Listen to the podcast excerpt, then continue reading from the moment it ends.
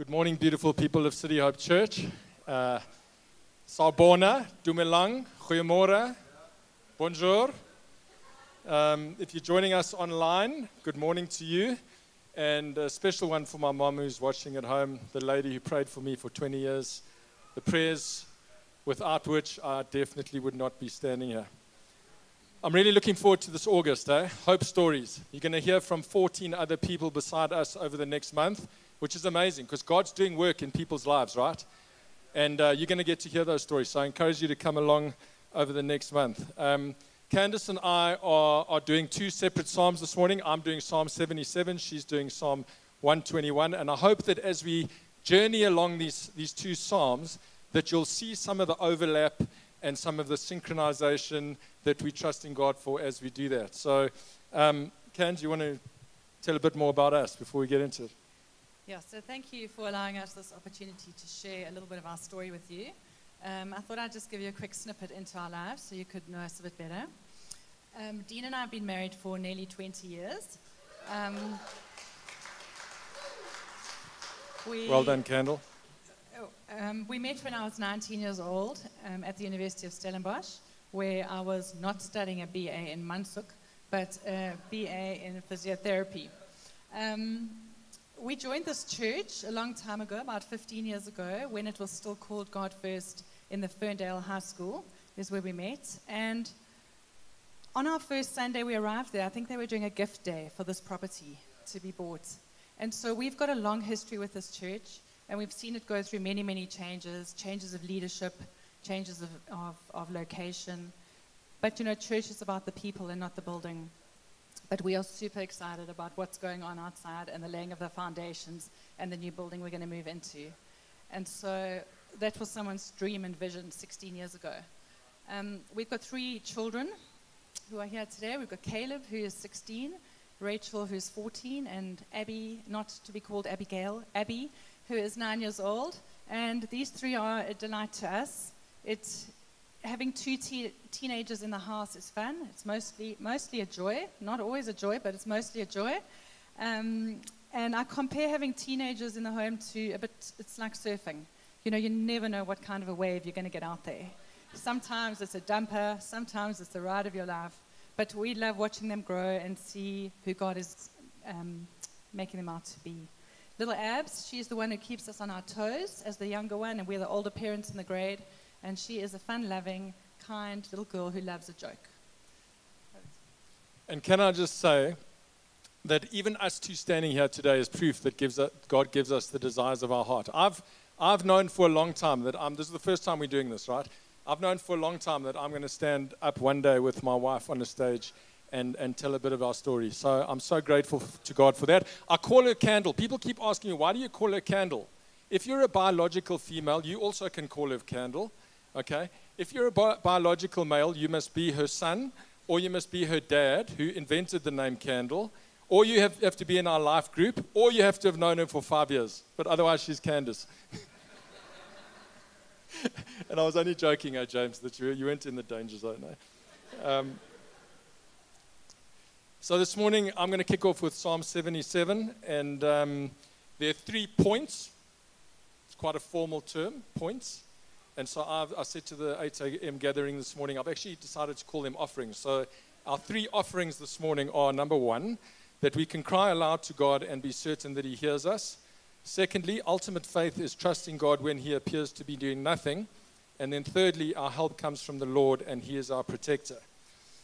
Now, Psalm 77, you would have noticed, has got two sevens in it. It's God's number, it's the perfect number, and it's one number short of the jackpot, eh? I know none of you are gamble, but You've seen it on the adverts on TV.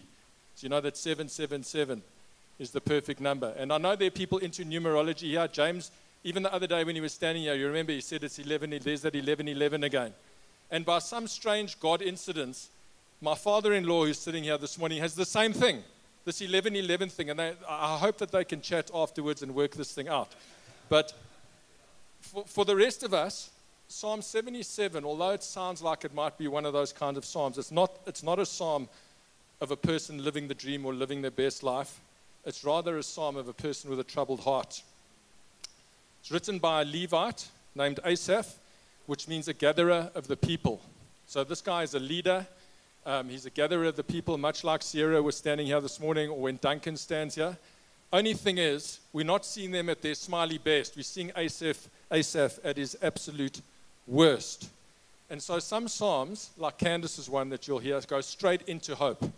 Others, like my one, because I'm a bit of a slow learner, um, we grapple and we gnaw and we contend and we wrestle with God before we get to the place of hope. So I, I like to say, like, my, my psalm starts like fight song and ends, I hope, with hope song. And the truth is that for the past few years, I've been a bit like Asaph. Um, this year, God's been speaking to me, He's been speaking to us about His presence. And this psalm shows us that it's, that it's possible, maybe even desirable, to go into God's presence when we're at our worst, when we are disappointed, when we are angry, when we are disillusioned, when we're wondering whether He's even there. We can go into His presence like that. But because He's God, if we truly meet with Him, He won't leave us just like that. And so before we get into this morning, I just want to pray for us. Heavenly Father, thank you that even, we can even say, Heavenly Father, because of what Jesus has done, that we can come into your presence as your sons and daughters with all of our mess, with all of our disappointments, with all of our disillusionments, and Lord, that we can meet you there. Lord, thank you that you have declared through the pages of Scripture and through the stories of our own lives that you are faithful. Help us to remember, help us to run to you, and won't you do us much good this morning as we, as we learn from Asaph um, and from Psalm 121. In Jesus' name, amen. Okay, let's get into it. So I'm reading Psalm 77, verses 1 to 13. Um, it goes like this I cry aloud to God, and in case you didn't get it the first time, aloud to God, and he will hear me. In the day of my trouble, I seek the Lord. In the night, my hand is stretched out without wearing. Now, here last week that Mads had someone demonstrating weariness of the arm. This guy says his arm is not wearing. My soul refuses to be comforted. When I remember God, I moan. Doesn't say I feel when I remember God, I feel safe. When I remember God, I moan. Interesting. When I meditate, my spirit faints. You hold my eyelids open. I'm so troubled that I cannot even speak. This guy's blaming God for his sleeplessness. I consider the days of old, the years long ago. I said, Let me remember my song in the night. Let me meditate in my heart. And then my spirit made a diligent search. Will the Lord spurn forever, never again be favorable? Has his steadfast love forever ceased?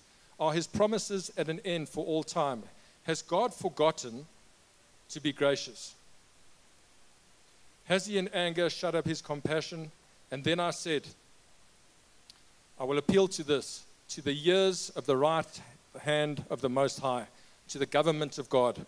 I'll remember the deeds of the Lord. Yes, I will remember your wonders of old. I will ponder all of your works, and I will meditate on your mighty deeds. Your way, O God, is holy, is set apart, is different to the way we think. What small g God, G O D, is great like our capital G God? And so that leads me into our first offering of the morning, which is we can cry aloud to God and be certain that He hears us. Um, verse 1 is up on the screen. Now, does that sound like a worship song?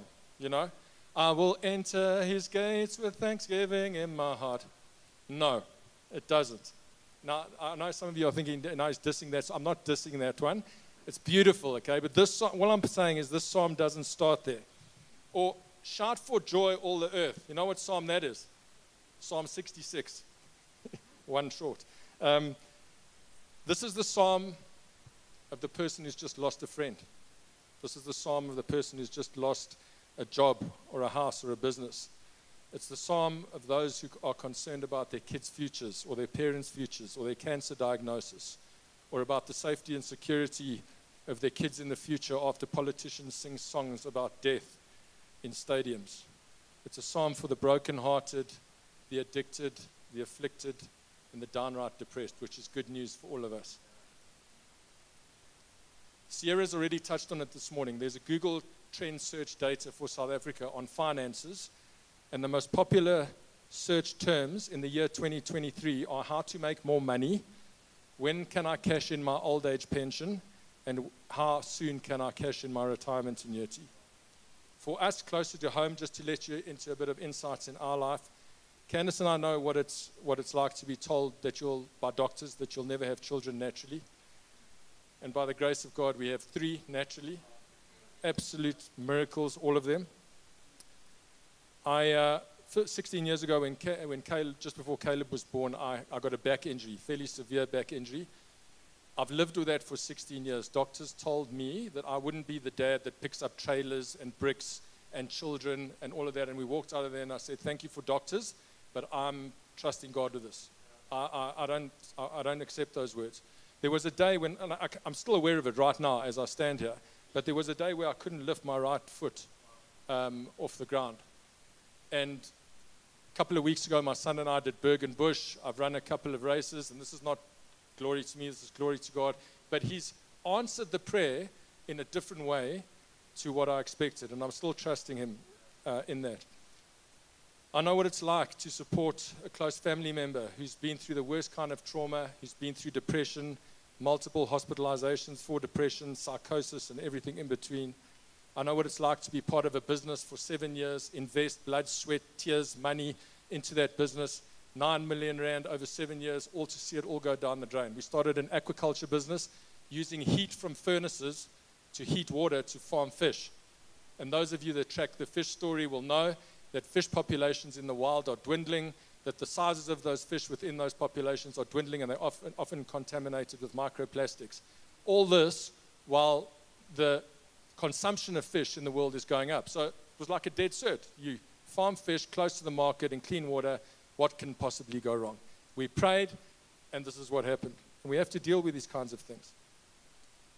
I know what it's like to lose a parent to suicide, and Candice and I both know what it's like to hold a very sick child in your arms who's close to death's door, which she'll speak about a bit later. And as I was praying for you guys this week, I felt God prod me that many of you guys are going through some of the same afflictions. Some of you, some of you are struggling to have kids, and you're sad. Some of you have kids, and you're sad because they're sick or they're self destructing. And some of you have had your kids taken away and you're sad. This is Psalm 77. Kaching, jackpot. It's not that psalm. But as I've gone through and we've gone through our own struggles, my posture, uh, I've, I've become aware, is very much like Asaph's. And that encourages me greatly because it tells me that we can be like that. But I've also discovered something, something that is contrary totally contrary to human thought. And it's this that God actually enjoys my company. Enjoys your company, even when you're at your worst. Maybe especially when you're at your worst. I mean, just think about this. When your kid gets into trouble, right?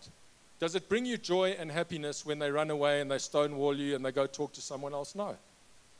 You love it when your kid runs to you, you put your arms around, and you love them through it. And God is just like that with us.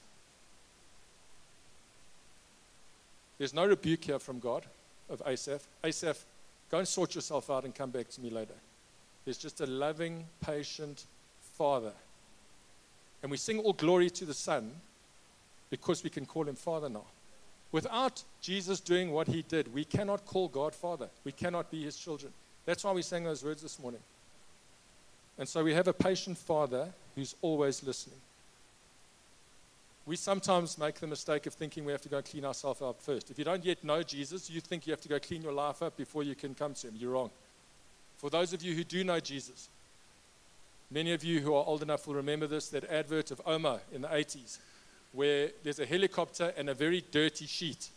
And this, hel- this sheet is hanging below the helicopter. It's filthy. It gets dipped into the Omo soaked water of an Olympic sized swimming pool. Out it comes and it's clean.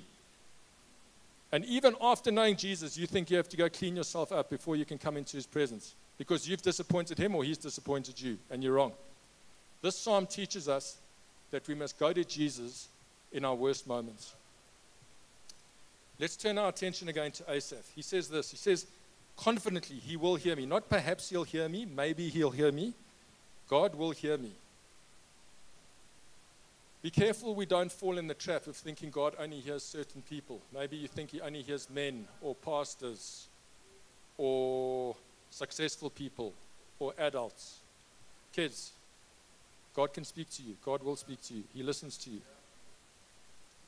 we see this demonstrated in the story back in Genesis 16, where we've got Abraham, Sarah, and Hagar, right? Abraham is married to Sarah. They want to have a kid. They're battling to have kids. God has the previous chapter said to Abraham that I will make you the father of many nations. I'm going to give you kids. And Sarah, a couple of years go by, they don't have a kid. Sarah comes up with this terrible plan because she wants to get a kid whatever way it takes. And so she says to Abraham, You go do the deed with Hagar, and we'll get a kid like that. She sins against Hagar. She sins against Abraham as well. And Abraham sins against both of them as well. And it's a disaster. But in that moment, who does God speak to? He doesn't speak to Abraham. He doesn't come to Sarah. He comes to Hagar. Hagar, the emotionally wounded one. Hagar, the spiritually and physically wounded one. He comes to her. And he listens to her and he speaks to her.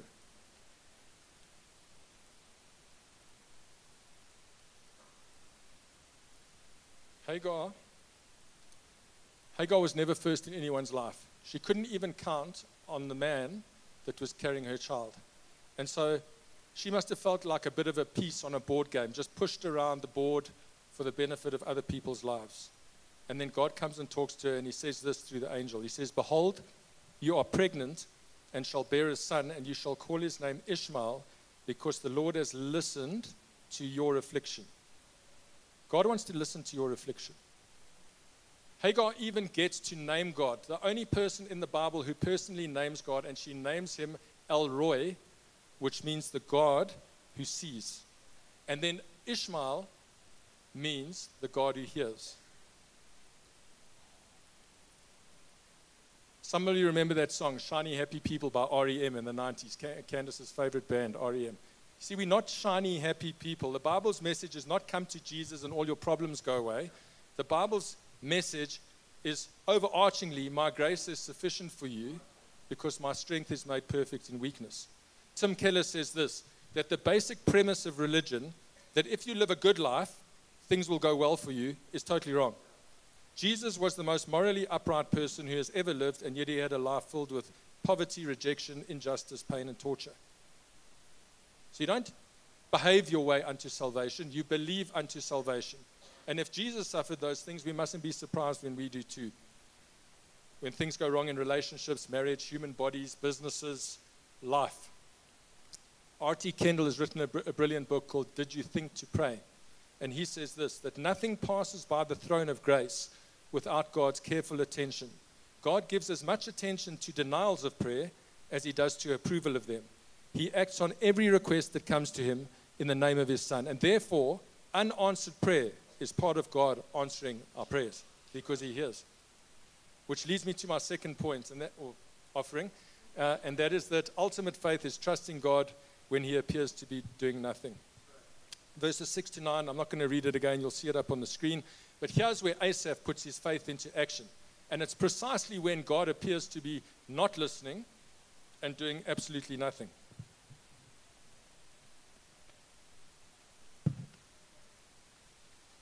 Now, let me tell you guys this I've seen the power of God. I've experienced an amazing salvation. He's changed me, given me new life, put new desires in me, made me a new creation. I've seen Him give us kids when doctors said we would not have kids naturally. I've seen Him heal people. I've seen demons flee from people. I've seen the power of God. I believe the power of God. And I believe Jesus' words in John 14, which says, Whatever you ask in my name, this I will do, that the Father may be glorified in the Son. If you ask me anything in my name, I will do it. Now, bit of a sidebar. I think a lot of us think that when we pray, if we just say in Jesus' name, what's, what's James's phrase? Automagically. Automagically, everything just happens. Now, it's right to pray in Jesus' name because we, Jesus himself teaches us we pray to the Father through the Son. But just tacking on those words to the end of a prayer is not what it means to be in Jesus' name. Our recent holiness series is what it means to be in Jesus' name. So if you are spending time with Jesus, if you are obeying Jesus, then you are in Jesus' name because you are abiding in Jesus. John 15 says, If you abide in me and my words abide in you, then you ask whatever you wish and it will be done for you. I love Psalm 37 Delight yourselves in the Lord and he will give you the desires of your heart. But after 22 years of following Jesus, wrestling with God at various times, there's still some of my prayers that appear to be unanswered or incompletely answered, not the way that I intended them to be answered. My back still hurts every day. Our business is not as influential or profitable as I'd like it to be, which I'm still trusting God for. The leadership of our nation, right? All of us are praying for that at the moment. We, the men's group, every Wednesday we pray for that. We've been doing that for three years. We still haven't seen righteous vision come for our nation. And so some of our prayers remain, God has heard us, but they remain unanswered for now. Just last month, our little daughter Rachel went off to Malta on a gymnastics tour, and we prayed, Lord, won't you keep her healthy, injury free? She's been training for 10 years with her four friends who are now going on this, this competition in a, on a foreign land without their parents. And please, won't you just give her, keep her healthy for the competition? Two days before the competition, she injures her knee badly on the beam. It all turned out well in the end, okay? But it was a proper growth spurt for us 12,000 kilometers away in faith, and it was a, proper growth spurt for her of being gritty and trusting God in that moment. Um, and so we have to deal with these and many other apparently unanswered questions. And so sometimes we're tempted to wonder is he a cruel God, a sadist who enjoys denying our prayers? And then I remember no, he's, he's given me new life. I've experienced his salvation. I've seen him do miracles before. He's forgiven my sins. How on earth can he be a cruel God? Maybe he's a weak God. Maybe he's not able to answer our prayers. But I've seen him do, as I've said, multiple miracles. He's not a weak God. So then what's he up to? And I think the answer in answering that, we must be like Asaph. We need to go and examine the scripture. We need to remember God's promises, his nature, his character, which never change. We need to remember the things that he's done in our own lives. I mean, Candice, Candice and I, over the last week, have been going through God's faithfulness. It's, it is such a good thing to do. We don't do it enough. Go through God's faithfulness in your own life, which might be one week and it might be 30 years. When we do that and we look at Asaph and we do what Asaph did, we run to him. We recognize that he's God and we are not, that he's a good God, whose nature never changes. And that, dear friends, is how I get from my fight song to my hope song. We've got to let him be God while we persistently run to him and know that He's heard us. Have you ever noticed that some prayers get answered immediately? Some of them only years later, and some of them apparently never or not yet. This property is a prime example. This property was bought in 2009 when we were still at God First. It then took another eight years, and I think we nearly sold it three times. And it took eight years for something to start happening when we moved in here. And many times we were wondering, has, has God really spoken? Because when it was bought, we believed that God had spoken. And so we had to wait and be patient in those years. There was a sign, before this property was bought, there was a sign on this road that was Jabez Village. The previous owners were going to call this place Jabez Village. And if you know the prayer of Jabez, it is God that you would bless us and enlarge our territory, which is exactly what he's doing now, seven, eight, nine, ten years later. Um, so some prayers get answered way later than we would hope. This even happened in Jesus' day. When we look at the story of Zechariah and Elizabeth, Elizabeth was Mary's sister, so Jesus' aunt. And um, Zechariah and Elizabeth are, are married and they pray for a kid, and nothing happens. They were heard, but they were given no visible evidence that they were heard. God didn't send them a WhatsApp and say, I've heard you, and I'll answer you in 20 years' time. And then 20 years later, God sends an angel to say to Zechariah that God has heard your prayer. And you can imagine Zechariah. I mean, I'm sure he's been praying other prayers, but goes like, What prayer? God goes, That one from 20 years ago. And like they, they must have been disappointed, right? In, after year one, two, three. Luckily, Elizabeth didn't think like Sarah and go try and make her own plan. Four, five, six, seven, eight. My mother prayed for my father and I to come to Christ for 20 years. It's a word for some of you this morning. You need to be persistent, praying for those people that you're thinking about right now. And we should all be glad that God eventually honors Zechariah, Zechariah and Elizabeth's prayer, but we can also be glad that He doesn't answer all of our prayers the way that we expected Him to. Here's another case study it's the story of Lazarus. So you've got Mary and Martha, Jesus' friends, and they've got a brother, Lazarus, who's really sick, and they pray. Jesus, please come and heal our sick brother Lazarus. Jesus does not come. That's an unanswered prayer. He lets Lazarus die, and then he rocks up a few days later with a, a far grander plan, a far better plan, which he's kept a secret from them, which is to raise Lazarus from the dead. How were they responding in that, those moments, those days when Lazarus died? Were they doubting? Were they disappointed? We should never underestimate what God could be up to when we don't get our own way straight away.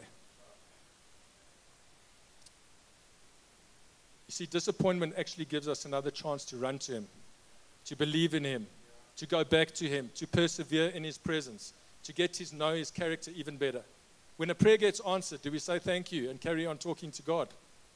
Sometimes. And we must equally be careful that we don't, when we don't get our own way, start stonewalling Him and thinking, oh, well, He doesn't care about that thing. He didn't care about it last year, so He won't care about it now. We need to run back to Him. And we run back to him because we know that Jesus has made a way for us to speak to a good father. If you're still skeptical about Jesus and who he is, and you're thinking to yourself, seeing is believing, I want to tell you this morning that the Bible says exactly the opposite. It says that believing is seeing. Because if you have already seeing, you've ruled out the vital ingredient that is called faith. Faith in the one who has told us who he is in Scripture faith in the one who has transformed our lives, faith in the one that you have seen do miracles amongst other people. It's the same God. And maybe you and I will one day be able to say that God accomplished more Jesus likeness, more spiritual formation through our unanswered prayers than through the ones that He answered. Let that be true of us. When things go wrong, as they sometimes do, that poem, let us run to God, not away from God. Unanswered prayer is often a good thing for us because we'll get what we need from our Father in heaven and not what we thought we wanted. A guy once wrote a song called Thank God for Unanswered Prayer. And uh, I can concur because if God had answered some of my earlier prayers, which were actually prayed to Him before I was even a Christ follower, I probably would never have met Candice. I would not have these children. And I probably would have been living a very self destructive life. I've said a lot.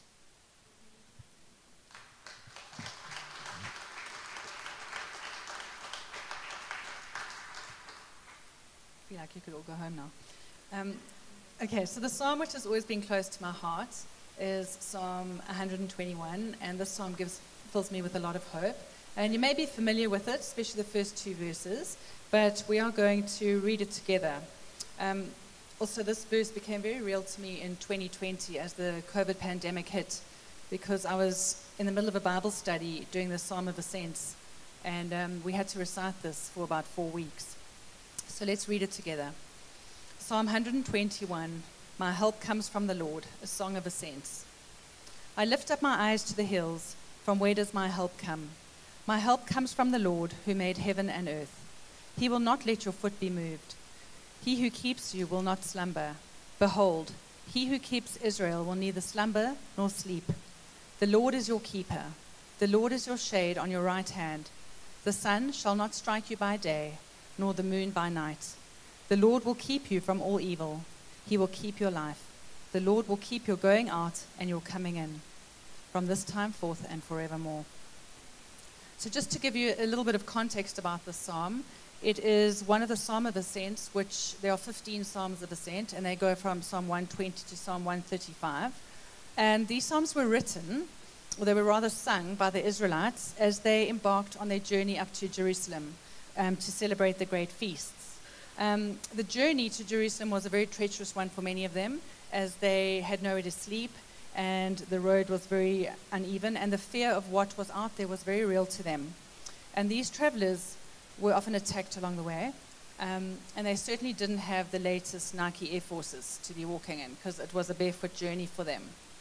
And so this psalm depicts all the insecurities which are common to those traveling long distances in open elements just because we won, we'll also call it offerings. But these are my, t- my two offerings. And The first one is that my Lord comes from the Lord. My help comes from the Lord. And the second one, the Lord is our protector. So, do we really believe that our help comes from the Lord? Do we trust Him with our lives, with the lives of our children, with the circumstances we find ourselves in? So, I've been a physio for over 20 years now, and much of my life has been spent listening to patients, trying to understand where their pain is coming from, uh, trying to figure out the source of the pain, and then trying to work through that to, get, to treat that actual pain. But it's almost like if you take an onion and you take it layer by layer off, because deep inside there is sometimes the root of that problem and that pain, but you have to start by taking off little layer by little layer. And this process, for some people, is very quick and you get a result quickly, and for others, it's a very, it takes a long time to get to that source. Our son Caleb hurt his foot a couple of years ago. Um, one day he was running a race, and the next day he couldn't walk. And this started a very long journey for me, about 18 months long, of trying to get to the bottom of this pain. Uh, this pain became very debilitating for him. He was put into a cast, couldn't play sport anymore, and we had to see plenty doctors, had have MRIs, seek specialists on this. And nothing I could do as a physio would take away his pain. And I found myself completely gripped with fear. Would he be able to play sport? Would he walk again pain free? It, it was a terrible time for me, and it lasted a long time. And for 18 months, I rubbed his foot and I prayed for my little boy every night. I breathed and I looked up. Where does my help come from? My help comes from the Lord, the maker of heaven and earth. So I'd got to the end of me. And I'm not sure if you're sitting here and you've got to the end of you, ever, and there's nowhere else to turn. And the only place to turn is to lift your eyes to the hills, to look to the Lord for the help that you're looking for. The fear inside of me was gripping me. I wasn't sleeping at night. I'd wake up at 2 in the morning and not be able to fall asleep again. All the questions. You see, a lot of what fear is, is based on what we can't see. A dear friend of mine who runs the nursery school where our children had been and where Abby at the time was at nursery school, she called me into her office one day and she said to me, Tell me what's going on in your life because you look like you've got the world on your shoulders. And so, together with her, we started unpacking everything. Uh, we prayed through so many fears, and she walked this journey with me of, of, of really handing this over to the Lord. And there were times when I left her office and I'd sit in my car and I'd just weep at the fact that I hadn't trusted God with this, and I tried to take it into my own hands. I was busy doing a 40 day prayer journal on my own at the time, and I was praying for the kids, and I was still praying for Caleb's foot. And all the while I was doing this, the maker of heaven and earth was hearing my prayers, and even though I felt like he was not hearing me at all, my fear had to be replaced with faith. And towards the end of those 40 days, Dean and Caleb were cycling in the uh, Sun City cycle race on a tandem, and it was the only thing Caleb could do, and they were hit by a taxi. And the girls and I were in the hotel room, and I'd calculated the finish time, and my phone rang. And I saw it was Dean phoning me, and I thought to myself, well, surely I haven't miscalculated this because it's a joke in our family that I'm the best at maths, so I wouldn't have messed that up. But anyway, they, they, he phoned and he said, We've had an accident, but I'm fine, and we are fine. And so they were fine. They had road burns across their bodies, but they were alive and they had no broken bones. Um, incidentally, the guy who was riding next to them actually passed away three days later from a head injury. But that night at dinner, Caleb said to me, Mom, my foot pain's gone. And so you may be wondering, like, what is that? You know, if you understand physiology of pain, it could be the pain ba- gate mechanism where one pain kicks out another pain in the brain. And, but I've actually given up wondering about that now and trying to understand it because actually this was God's way of answering my prayer. And, and I, couldn't, I couldn't understand how God was going to take this pain away from him, but he did. And, and he is an amazing God that he, he took that and he did it in a completely different way that I would have had it done. So if we look at these two photos on the screen, in a la la, okay. Um, the first, the first photo was taken. Apologies for um, some half nakedness. I said to Dean, you wouldn't have to worry about that. No one would recognize us because it was such a long time ago. But anyway, so that's a picture of us in the late 1990s um, at my dad's place in the Drakensberg.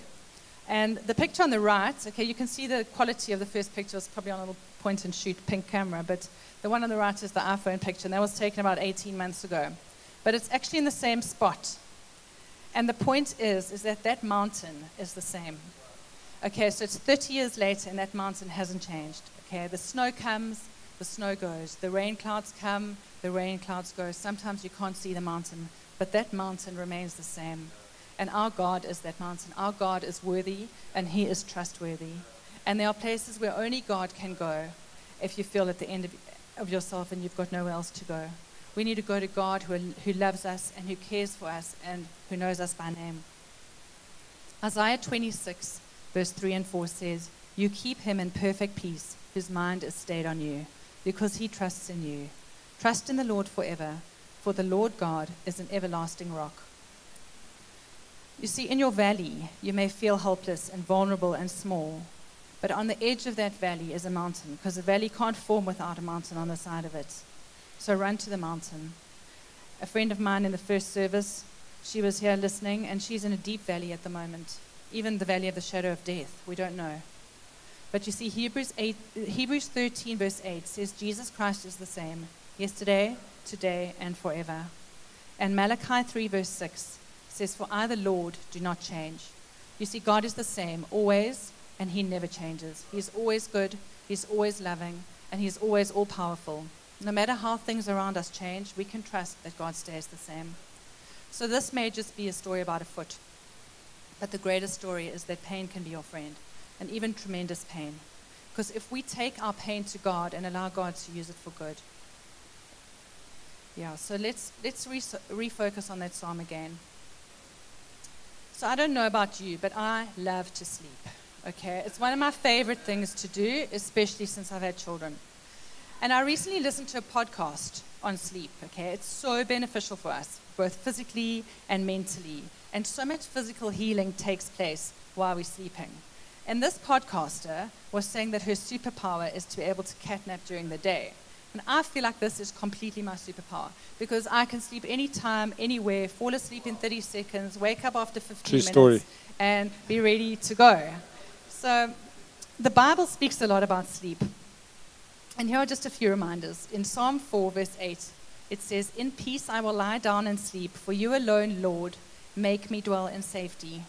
And Proverbs 3, verse 24 says, When you lie down, you will not be afraid. When you lie down, your sleep will be sweet. And Matthew 11, verse 28, Come to me, all who are weary and burdened, and I will give you rest. I recently found a quote from John Piper, and it says, Sleep is a daily reminder from God that we are not God. So sleep is a good thing. But in verse 3 in that psalm, it says, He who keeps you will not slumber. He who keeps Israel will neither slumber nor sleep. And this is a very big comfort for me, as I'm sure it was a very big comfort for the Israelites as well, because their journey was often more than a day away, and they had to sleep in the open elements, exposed to everything. And they reassured themselves that the Lord would not blink an eye. So God has a watchful eye over us all the time. And there isn't a minute that goes by when He isn't attentive to us. So we can sleep knowing that God isn't. And the last offering I have is the Lord is your keeper. So in verse 5, it says, The Lord is your keeper, the Lord is your shade on your right hand. For those of you at Institute, you may have heard of this guy called Hans Joachim Kraus. I had to look him up a bit, but he wrote a commentary on the Psalms. And he wanted to translate the Hebrew as literally as possible. And so the Hebrew of verse 5 is Yahweh is your protector, is your keeper. And this really is the overarching theme of this psalm. If you look at the original version in Hebrew, there are 58 syllables before that phrase, and there are 58 syllables after that phrase. And it's almost like that phrase comes alive as you read it that Yahweh is your protector. And so I love this because it just paints a picture of how well constructed these Psalms are and how deliberate our God is because He does nothing on a whim. In 2019,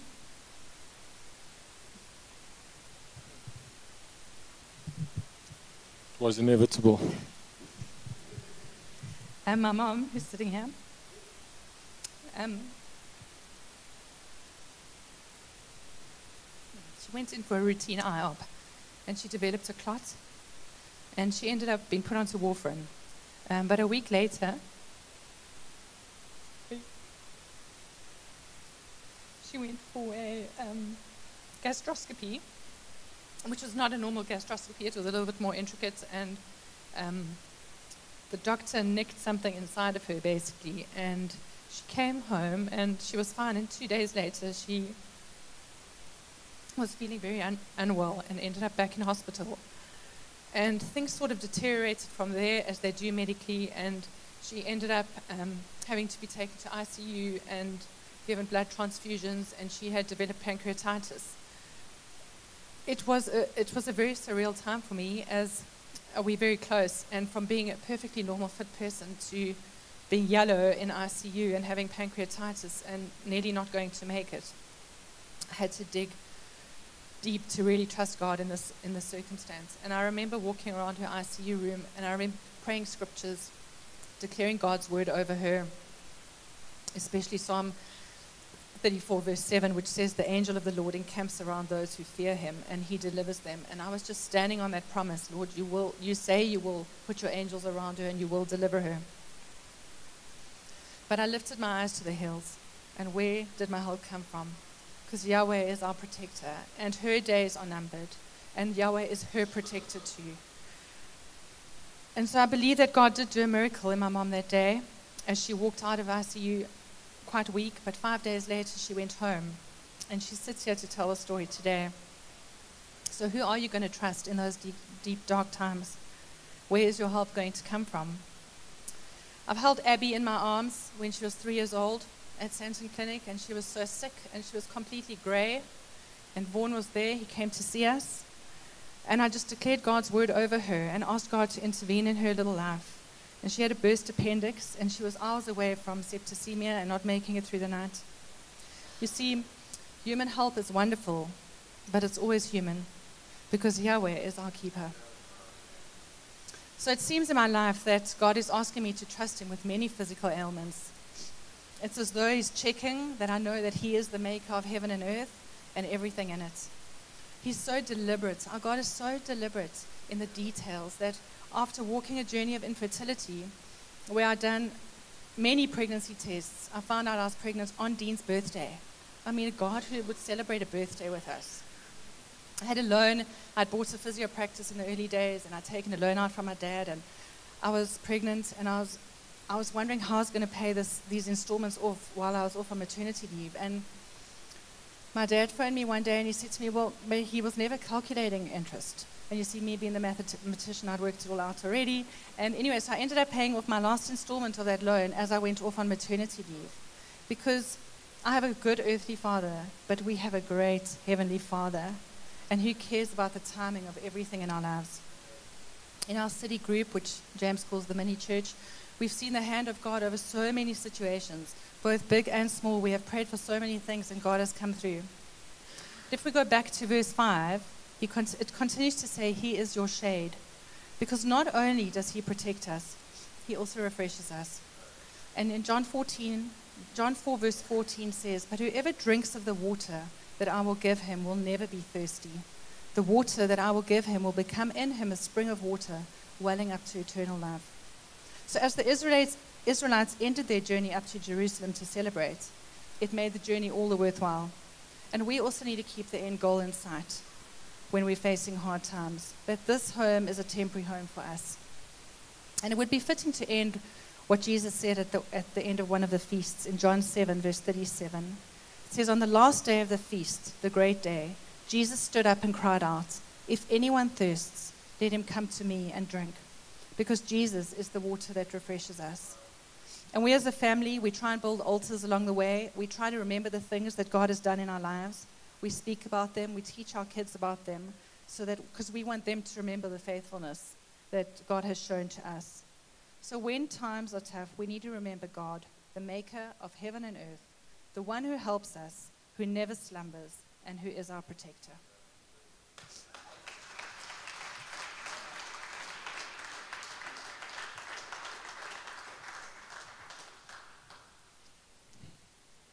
He who finds a wife like Candice finds a good thing.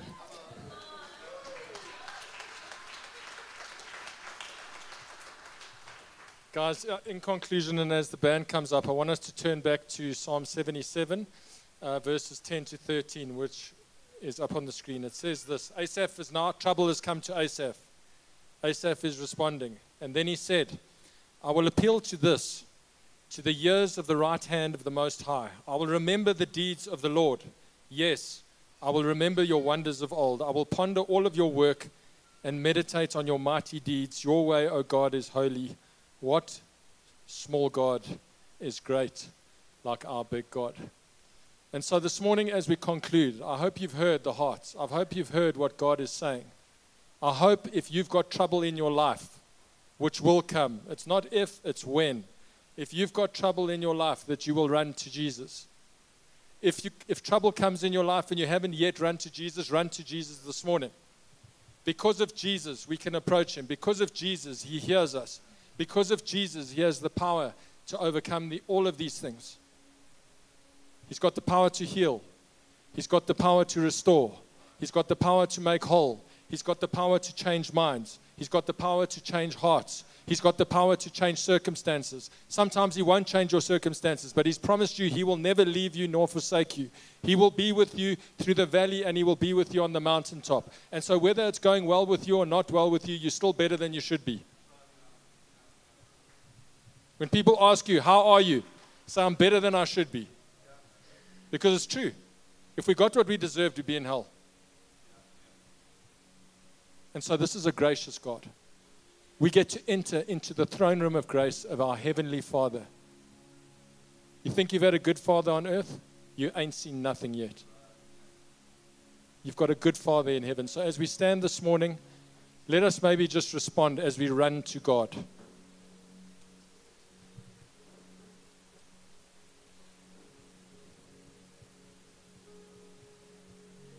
Lord, thank you that we can even call you Father.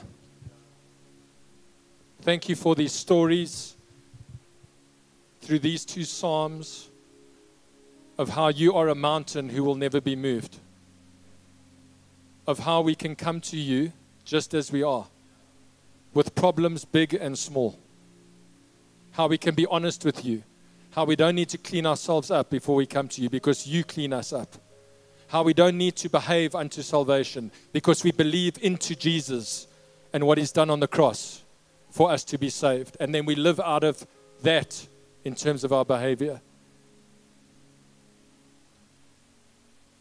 As each of us now think, Lord, about our various troubles, our cares, our burdens,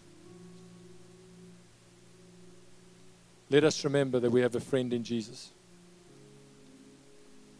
That song goes, What a friend we have in Jesus, all our sins and griefs to bear.